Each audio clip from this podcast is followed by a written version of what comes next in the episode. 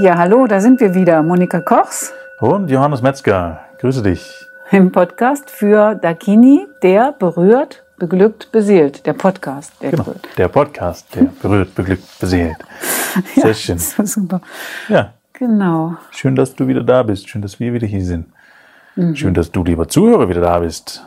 Ähm, heute geht es um ein Thema, was schon öfters mal angesprochen wurde bei uns im Podcast, aber noch nie richtig erklärt. Monika, was ist sexokorporell? Sexokorporell, das ist eine Wissenschaft. Die Wissenschaft vom feinsinnigen Erleben der eigenen Sinnlichkeit. Okay, Wissenschaft im Sinne von wissenschaftlichen Tests oder Wissenschaft im Sinne von Forschung? Von Forschung, mehr von Forschung. Der Begründer ist der Jean-Yves Desjardins, 1931 geboren, 2011 gestorben, ist also 80 Jahre alt geworden. Und der hat, ähm, Der hat, ja. was hat er? Ich mache noch kurz die Tür zu. Ach, du machst die Tür zu. Monika die aufgelassen hat. Kommunikation. Ja, wann gab's den? Ähm, er ist 80 Jahre alt geworden und der hat sich, ähm, ich habe mich jetzt noch nicht so sehr mit seiner Biografie befasst, aber ich bin gerade im Studium von Sexokorporell beim Institut für Sexokorporell Inter- International. Mm, Die sind mit Sitz in der Schweiz und äh, die Ausbildung geht über zwei Jahre.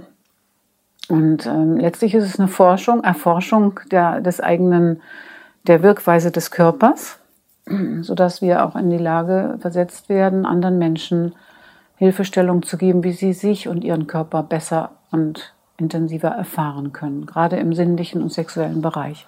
Okay, und was heißt im Zuge dessen Wirkweise des Körpers? Wie wirkt ein Körper? Das fragt man sich. Okay, Ich sage immer, es ist eine Blackbox. Man steckt was rein, also an Essen, und dann wird das verarbeitet und dann kommt wieder was raus. Und man weiß aber gar nicht wirklich, wie das funktioniert. Wie Okay. das funktioniert. was meinst du mit wie? Weil beim Essen an sich könnte man jetzt ja in die andere Wissenschaft und Forschung gehen. Da weiß man ja mittlerweile relativ genau, wie das funktioniert im Darm, wie das aufgenommen wird, was Ja. Mhm. ausgeschieden wird, warum, wieso, weshalb. Ja, von der Beobachtung her kann man sagen, was passiert. Genau. Aber wie die Zusammenhänge nun genau sind, glaube ich, ist noch nicht letzt, äh, letztlich erforscht. Okay. Aber man kann natürlich sehen, dass etwas passiert. Also zum Beispiel, dass man ein genussfähiger Mensch ist. Wenn man, so beim Sexokorporell geht es darum, die ähm, einzelnen Erregungsmodi zum Beispiel, die ein, ein- Mensch haben kann, zu erforschen, erstmal zu beobachten, zu erforschen, zu schauen, was macht ein, was macht der Atem, was löst er aus, ähm, was kann er auslösen, was können bestimmte Körperhaltungen bewirken. Ähm, wenn man jetzt zum Beispiel in einer gebückten Körperhaltung geht, dass man meistens auch dann ja irgendwie sorgenvoll oder belastet, sie, sieht zumindest so aus. Also das Besondere an dieser Ausbildung ist auch, dass wir die Bewertungen wegfallen lassen. Nicht sagen, der ist jetzt depressiv oder der ist jetzt da äh, müde oder besorgt, sondern man sagt einfach, was man sieht, also wie die Körperhaltung ist, wie der sich bewegt und das spiegelt man dem Menschen Mhm. und fragt dann weiter. Ja, da lässt sich auch viel ablesen, dementsprechend, was da so passiert. Also, ah, Ja, aber wie gesagt, die Bewertung dann wegfallen zu lassen, das ist eine große Kunst. Das üben manche über Jahre. Ja, Und es ist auch Teil des Studiums der Wissenschaft von Sexokorporell. ja. Also mh, beobachten, ohne zu bewerten. Das reine Beobachten. Und da, da einen Ausdruck für zu finden. Was habe ich gesehen? Wenn, ich, wenn ich jetzt sehe, du ziehst deine Augenbrauen in der Mitte zusammen, dann sage ich das. Und ich könnte ja sagen, Hör, warum guckst du denn jetzt so skeptisch? Das ist eine andere Ebene natürlich, der Kommunikation. Dann würdest du sagen, oh, da war gerade eine Mücke oder eine Fliege an meiner Stirn und die wollte ich da weghaben. Und ich hätte gedacht, du äh, sagst, äh, du schaust zu, weil du etwas missbilligst, was ich gerade gesagt habe. Okay. Also letzten Endes Kommunikation. Ja, genau. Kommunikation der besonders feinen Art. Sender und Empfänger quasi. Ja, der, der sendet, kann nie ganz sicher sein, ob es beim Empfänger auch tatsächlich so ankommt. Beziehungsweise gibt es da vielleicht auch ein paar Regeln, die man beachten kann, damit es auch so ist, dass das beim Empfänger ankommt, was ich ihm senden möchte? Na, Empathie sowieso, also dass ich eine Erfahrung habe in dem ganzen Bereich Kommunikation, Was auch äh, nützlich ist, ist mal äh, zu imitieren, also das mal in die gleiche Haltung zu gehen. Ne? Du sitzt ja jetzt so mit so einem ausgestreckten Arm, so lässig da Bein überschlagen. Ne? Würde ich doch sagen, du bist gerade völlig tiefenentspannt, die Augen ja. halb geschlossen, so. Ja. Ne? Also, stimmt ja wahrscheinlich auch, dass du so, dass du gerade ganz gelassen bist, ja. Mhm. Kann aber auch sein, dass du wartest, dass das, das Interview zu Ende ist und du endlich gehen kannst ja, oder so. Uhr, jetzt haben wir schon wieder zehn Minuten. Also. naja, aber dieses Nachahmen, also zum Beispiel wie jemand geht oder wie er mal das sind so Übungen, die wir da machen. Dass man zum Beispiel mal alle mit der Faust geballt durch den Raum geht und oder diese dann wieder loslässt oder einen festen Gang, kleine Schritte, zackige Schritte, große Schritte macht oder lässig mal im, im Gefühl im Becken zu sein, zu schwingen, den Augen, die Augen auf eine bestimmte Höhe zu bringen. Was bewirkt das? Das bewirkt alles unterschiedliche Emotionen, Sorgen, oder Gefühle werden dadurch hervorgerufen. Der Körper durch seine Haltung bewirkt Gefühle. Mhm. Und auch andersrum. Gefühle kreieren die Haltung ja. dann dementsprechend genau. und haben von beiden Seiten einen Einfluss aufeinander, ja. würde ich sagen. Mhm. Und für mich ist immer ganz, ganz wichtig, wenn ich, äh, ja, ich weiß auch immer, Phasen habe, die nicht so witzig sind, dass ich dann das bewusst wahrnehmen kann, wie mein Körper gerade da sitzt oder sich verhält oder ich gekrümmt bin oder wie du sagst, unterschiedliche Körperhaltungen einnehme oder auch Leuten, was auch immer, nicht mehr so lange in die Augen schaue oder sowas in die ja. Richtung. Das sind alles Beispiele dafür. Ähm, und ich das dann bewusst wieder tue. Also wirklich mich hinstelle und auch mal so diese klassischen, wie nennt man die, diese Chefposen einnehme, ja. mit äh, Hände hinter den Nacken quasi und mhm. breitarmig, breitbeinig da zu sitzen.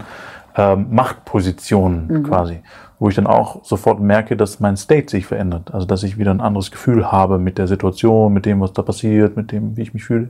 Genau. Und äh, da auch ein Bewusstsein dazu notwendig ist. Das mhm. trainiert ihr da auch beim ja. sexokorporellen? Mhm, gerade das. Das Beobachten, das reine Beobachten, dann ausdrücken ohne Bewertung. Mhm. Und dann auch mal abgleichen, was die anderen 30 Leute da äh, gesehen haben, aus einem anderen Blickwinkel was ich gar nicht gesehen hatte. Ich sage, kommt auf mich zu. Ich sage, sie hat kleine Schritte gemacht. Ich sagte, ja, auf der Seite sitzen und sie hat große Schritte gemacht. Dann sagt sie selber noch, äh, was sie empfunden hat, wie groß die Schritte waren. Und. Also es äh, geht dann schon ziemlich ins Detail, einfach auch um herauszufinden, wie detailreich auch unsere Ausdrucksfähigkeit mit unserem Körper ist. Ja. Mhm. Ja, auch sehr spannend finde ich da, dass der Körper an sich ja nicht lügen kann an der Stelle, beziehungsweise sich nur mühsam antrainieren kann. Das bedeutet jetzt mal, um, um ein Beispiel zu bringen, bei den Pokermeisterschaften oder sowas in Richtung haben die nicht von ungefähr Brillen an, mhm. weil dementsprechend immer Mikrobewegungen im Gesicht stattfinden, je nachdem, ob jemand lügt oder nicht lügt. Mhm. Ähm, Finde ich, finde ich mega spannend. Und so hat auch der Körper immer einen Ausdruck. Und ich glaube, Lügen geht eh nur auf eine Variante 100 Prozent, wenn man selbst fest daran glaubt. Und dann ist es keine Lüge mehr. Mhm. Mhm. Ansonsten glaube ich, dass es immer einen Ausdruck vom Körper gibt, in welcher Form auch immer. Ob der jetzt irgendwie klein im C stattfindet oder wirklich im Gesicht oder mhm. sonst wo. Aber ich glaube, es gibt immer einen Ausdruck und dementsprechend ähm, verhaftet sich sowas auch dann wieder in Verspannungen oder sonstige Sachen im Körper, wo wir wieder zurück auf die Massage kommen. Mhm. Also das heißt, wo ist da der Zusammenhang von A zu B? Ja, nehmen wir mal an, wenn jetzt ein Mensch ähm, sagt, ich brauche unbedingt eine Auszeit, ich komme gerade nicht mehr gut klar. Oder aber ich will mich einfach insgesamt mir was Gutes tun und mich entspannen. Dann hilft die Massage praktisch dem Körper und dem Wesen dahin zu kommen, also zur Ruhe zu kommen, sich äh, ein Gefühl von, ich werde verwöhnt, ich werde gehalten, ich werde gewiegt. Alles das, was, ähm, was man so normalerweise nicht so leicht kriegen kann äh, nämlich als gesamter Mensch, als gesamter Körper so ähm, versorgt zu sein, so besorgt, so versorgt zu werden. Mhm. Ja? Also als gesunder Mensch. Als kranker Mensch hat man natürlich, wenn man im Krankenhaus ist oder so, viel mehr Berührung. Aber das ist, ähm, das ist nicht die, die ich meine. Mhm. Oder auch nicht die, die der Mensch vielleicht sucht, sondern der Mensch sucht ja eigentlich, so würde ich sagen, als gesunder Mensch Entspannungsräume. Mhm. Entspannungsräume, sagst du. Was meinst du mit Entspannungsräume? Also, dass es auch unbedingt einen Raum geben muss, in dem ich mich entspannen kann, in dem ich sozusagen, wie bei uns hier, äh, meine Rolle an der Garderobe abgeben kann. Also, dass ich nicht auf irgendwas hinarbeiten muss, sondern ich werde so angenommen, wie ich bin. Deswegen ja auch die Nacktheit, hm. die letztlich dann auch konsequent ist. Ja, wir kommen nackt und wir gehen nackt, hm. quasi. Okay, jetzt war gerade noch eine Frage in meinem Kopf, sie ist gleich wieder da. Hm. Ähm. Die Räume, du hast von Entspannungsräumen gefragt. Ah ja, genau, mhm. Entspannungsräume. Und bei der Massage an sich, wenn wir es gerade davon hatten, dass äh, sexokorporell da alles einen Einfluss auf Haltung und äh, Bewegung und so weiter zusammenhängt, also mit zusammenhängt, würdest du auch sagen, dass die ähm, Leute, die zu einer Massage zu dir kommen, dann dementsprechend auch eine andere Haltung haben, wenn sie wieder gehen? Ja, das kann ich beobachten. Mhm. Was beobachtest du? Also ich habe zum Beispiel kürzlich einen ähm, Massagekunden gehabt, der sah aus wie ein bisschen wie ein Fragezeichen von der Seite, auch als er dann gelegen hat. So das Becken verschoben und die Schultern schief. Und das äh, durch ein bisschen ziehen und, und massieren und eben Meridianausstriche, Körper ausstreichen, habe ich mich dann wirklich gewundert, ganz zum Schluss den Menschen gerade gesehen zu haben. Okay. Ich habe mich jetzt da nicht darauf fokussiert, da, soll, da will ich jetzt was machen oder so, weil das hat wirklich nicht den Sinn, diese Massage, dass man jetzt was verändern will, sondern dass man den Menschen so sein lassen, sein lässt, wie er ist. Und da fiel es mir aber besonders auf, dass mhm. die äh, Körperhaltung eine ganz andere geworden ist, so gerade. Mhm. Okay, also hat es auch was mit Aufrichten zu tun. Ja. Durch die Entspannung. Das wird uns auch zurückgemeldet, also bei Gästen und Kunden, die öfter kommen, dass sie sagen, ja, das ist ähm, das ist so notwendig wie zum Auftanken. Mhm. Glaubst du, das hat eine Auswirkung auch dann dementsprechend auf, hm, ich, ich nenne es jetzt mal ganz flapsig, das Business der Leute, die äh, Arbeit, die sie tun, dementsprechend? Also als Beispiel der Manager, der sich dann massieren lässt und äh, dann im Verhandlungsgespräch selbstbewusster ist durch seine Haltung zum Beispiel oder sowas in die Richtung kann das auch sein, passieren. Ja, das glaube ich schon. Ja. Also ich meine, das Massage ist ja auch eine der ältesten ähm, Wohltaten, die sich Menschen gegenseitig geben. Ich hatte das mal in, gerade in diesem einen Film äh, mit Napoleon gesehen, Krieg und Frieden, wie der sich vor einer Schlacht hat massieren lassen. Also er war einfach total aufgeregt und dann ist er massiert worden und das ist einfach eine gute Art, runterzukommen wieder und von Aufregung runterzukommen. Und ah. ruhig zu sein für das, was einem bevorsteht, wenn es was Schwieriges sein sollte. Ja, da wäre ich auch echt aufgeregt und ich wäre wahrscheinlich einer von denen, die sich dann ganz klein machen würden und sagen, hey, ich habe Kopfschmerzen, ich muss bitte in die letzte Reihe. ich muss in die letzte Reihe. Sehr gut. Oh Gott. Sind wir schon froh, dass wir in dieser Zeit geboren sind, hä? Also ja. Schon manchmal hektisch da draußen, aber in so einer Armee rumzulaufen und sich gegenseitig, ja, ja, auf den glaub, Kopf zu hauen. Ja, das, das ist hoffentlich, ja, es passiert vielleicht auf eine andere Weise. Ja. Aber ähm, wir sind ja angetreten, Friedensarbeit zu leisten. Das heißt, äh, Menschen zu befrieden, das ist mein Anliegen. Ähm, und dabei natürlich auch uns selbst, also zu befrieden. Es ist ja eine wechselseitige Energie, die da fließt. Mhm. Eine, eben in diesen Friedensräumen, da äh, kann es einfach nur Gutes geschehen, weil nichts passieren muss. Mhm. Also es ist ein bisschen paradox, aber verstehst. Ich mag Paradoxon. ähm, wie machst du das dann für dich selber? Also wenn du die Sachen jetzt gelernt hast mit der Haltung und Co., wo gibt es Situationen in deinem Leben, wo du bestimmte Haltungen einnimmst oder hast du vielleicht auch ein Ritual für dich selber, wo du sagst, bevor du mit deiner Arbeit anfängst, machst du das, das, das oder bevor du ja, also natürlich. Ich habe ähm, bestimmte Körperübungen, die ich mache äh, morgens, um mich zu dehnen, zu strecken, erstmal anzukommen, wie eben, wie man das von Katzen kennt, die lange gelegen haben, dann dehnen die sich auch erstmal aus. Dann habe ich ein Trampolin in meinem Büro. Das heißt, ich springe auch öfter mal und nutze diesen wunderbaren Effekt, ähm, der genau zwischen dem Sprung und dem Wiederfallen äh, liegt. Das ist so ein Fliegeneffekt, also so was Leichtes, Schönes, was man mit dem Trampolinspringen erreichen kann. Das mache ich. Und Oder, ist super für den Lymphabfluss. Hast du gehört, auch. ne? Mhm. Mhm. Ja, weiß ich, ja. Ja. Also Super darum cool. mache ich es ja dann auch immer wieder, weil es einfach gut tut. Mhm. Wir haben ja auch eine Chi-Maschine, vielleicht schon mal erzählt, das, ähm, wo man die Fersen drauf legt und dann wird man geschüttelt wie so ein Goldfisch. Der ganze Körper liegt und wird geschüttelt. Das ist auch ein richtig tolles Gefühl. Wenn die dann aufhört, nach fünf Minuten, dann strömt es nur so durch, durch den Körper. Es ist einfach ganz toll. Das bemerke ich und auch nach den Übungen dort im Sexokorporell-Lehrgang, ähm, dass ich auf mein Becken mehr achte, wenn ich laufe. Also erstmal auf die Geschwindigkeit, dass ich mich oft bremse, dass ich eben nicht so schnell mehr durch die Stadt laufe, sondern langsamer. Und dann meine Konzentration auf mich, auf mein, mein Becken lenke und auch auf meine Weiblichkeit. Also, dass ich äh, mich als Frau fühle. Mhm. Mehr mhm. Noch indem ich diese Hektik aufgebe, sondern ruhiger und bedachter mit mir selbst umgehe. Das ist echt schön. Macht auch so ein stärkeres Gefühl insgesamt, auch für die Aufgaben, die so anstehen. Jeden Tag. Okay. Spannend. Dann gibt es vielleicht äh, irgendwie spontane, direkte Tipps, die du den Zuhörern und Zuhörerinnen da draußen geben kannst, um ihren Alltag besser zu meistern? Ja, so ganz allgemein Vielleicht nicht, aber oder eben über einen ruhigen Atem. Also dass man einfach mal öfter mal innehält und seinen Atem betrachtet und tief durchatmet, dann kommt eine Beruhigung in das Ganze. Oder wenn ich merke, dass ich meine Schultern gerade wieder so verspannen, dass ich mein Bewusstsein dahin lenke und dann diese gerade mal ein bisschen zusammenziehe und dann wieder entspanne. Also anspannen, entspannen. Da ist auch ganz viel da liegen ganz viele Möglichkeiten in dieser Bewegungsabfolge drin, um danach sich leichter und lässiger zu fühlen und auch wieder kräftig für das, was kommt. Mhm. Ja, das also den Atem, das ist ein Schlüssel. Da gibt es ja direkt Atemschulen, obwohl wir denken, jeder kann doch atmen.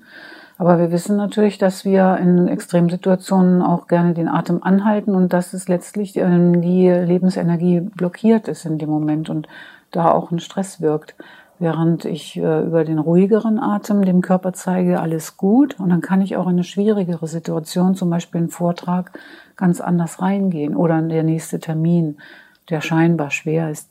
Aber wenn man gut geatmet hat und einfach nur mal da ist und in dem Moment, dann kann man situativ besser reagieren und agieren. Mhm. Ja, vom Atem bin ich auch ein sehr, sehr großer Fan. Also auch beim Meditieren oder sonstiges. Ich habe da auch schon ein paar Sachen ausprobiert finde ich, immer eine sehr, sehr gute Möglichkeit, wieder schnell bei sich anzukommen. Mhm. Also auch den Atem zu zählen. Das wäre jetzt mein Tipp, wenn du mich fragen würdest. Mhm. Einfach mal, ähm, ja, einfach mal den Atem mitzählen. Also wenn ich einatme, quasi eins, zwei, drei bis fünf oder sowas in die Richtung mhm. und dann wieder runter und einfach mal gucken, wo ist denn mein Rhythmus? Also wo fühle ich mich wohl? Fühle ich mich wohl, wenn ich bis fünf zähle oder bis zehn zähle? Zähle ich schnell, zähle ich mhm. langsam, atme ich dadurch tiefer, langsamer? Und da seinen Rhythmus zu finden und ähm, ja, das einfach mal bewusst wahrzunehmen, wo die Gedanken im Kopf dann auch schon weniger werden und die Haltung eine andere. Ja, das ist schon interessant, dass es da eben auch aus der Meditationstechnik oder eben aus, aus buddhistischer, äh, egal aus welcher Gegend eigentlich, Hauptsache es geht um das Wohlbefinden, ähm, für Übungen gibt. Zum Beispiel kannst du ja mal tief schnell einatmen und dann doppelt so lange ausatmen und über das doppelt so lange Ausatmen und das längere Ausatmen kommt mehr Ruhe ins System, ins Gemüt, in hm. die ganze Situation, die im Raum gerade ist. Ja, und was ja dann auch wieder was mit dem Stoffwechsel zu tun hat, wie ich weiß. Also das heißt, äh, je tiefer ich atme, umso mehr Sauerstoff kommt in den Körper. Und ich glaube, ich bin mir jetzt nicht ganz sicher, aber ich glaube, ich brauche siebenmal so viel Sauerstoff, um Fette verbrennen zu können, wie äh, Kohlenhydrate, also Zucker. Mhm. Dementsprechend brauche ich viel Sauerstoff, viel Atmung, tiefe Atmung, um überhaupt Fette verbrennen zu können. Das heißt, unter Umständen, wenn ich über den Tag hinweg super viel Stress habe und ich atme sehr kurzatmig mhm. und es kommt nicht so viel Sauerstoff in den Körper rein und es wird äh, fast alles wieder abgeatmet quasi und äh, ja, ich mache aber trotzdem Sport oder sonstiges und es passiert an der Stelle nichts, dann hat es oft damit zu tun, in, in meinem Gefühl. Mhm. Dass da zu wenig Entspannung da ist, als dass zu wenig Sauerstoff reinkommt und die Fette tatsächlich verbrannt werden können. Mhm. Mhm. Ja, Finde ich auch sehr spannend. Ja, das lohnt sich schon, da eben auch ähm, seine eigenen Erfahrungen zu machen. Auch gerade was Unruhe und Ruhe, Sicherheit, Unsicherheit betrifft, wie man das über den Atem und die Körperhaltung regulieren kann, selber regulieren kann. Ja, und da sind wir wieder bei den Wechselwirkungen. Und du hast es vorhin sehr, sehr schön gesagt, es gibt äh, Schwarz und Weiß und die Farben sind dazwischen. Ja. Mhm. Finde ich, finde ich sehr, sehr schön. Und wir halten uns hier in dem Podcast auch öfters auf in diesen zwei äh, Polen. Mhm sage ich jetzt mal. Und äh, das Schöne findet meistens dazwischen statt. Die Extreme sind immer, wie der Name schon sagt, sehr extrem. Schwarz und Weiß kann auch mal gut sein. ja. und sich immer wieder in der Mitte einzupendeln, bei seinem Nullpunkt, bei seiner Erholung, bei sich selbst ist wichtig. Und äh, ob man da jetzt atmet oder sich eine Massage gönnt bei Dakini, mm, ist einerlei. Und dir überlassen, liebe Zuhörer. Kommt zum Dakini. ähm, und die Zuhörerinnen vor allen Dingen, die auch. ja, genau, natürlich. Ich vergesse das immer mit Zuhörer, meine Aber ich vor allen Dingen sind es keine Zuschauer mehr, sondern jetzt sind es Zuhörer. Ja, gut, oder? Ich lerne. das ist schon was ich, ah, schön. Ja. Ja, genau. Von dem her kann man viel machen. Ne? Mhm. Ja, und einfach anrufen und einen Termin ausmachen. Geht ganz einfach. Mhm. Ausprobieren. Ja, genau. Sehr cool. Weil dann war es das nämlich schon wieder mit der Folge heute. Wir freuen uns, wenn du das nächste Mal wieder zuhörst. Ja, und das waren Johannes und Monika vom Dakini berührt, beglückt, beseelt. Bis zum nächsten Mal. Ciao. Ciao.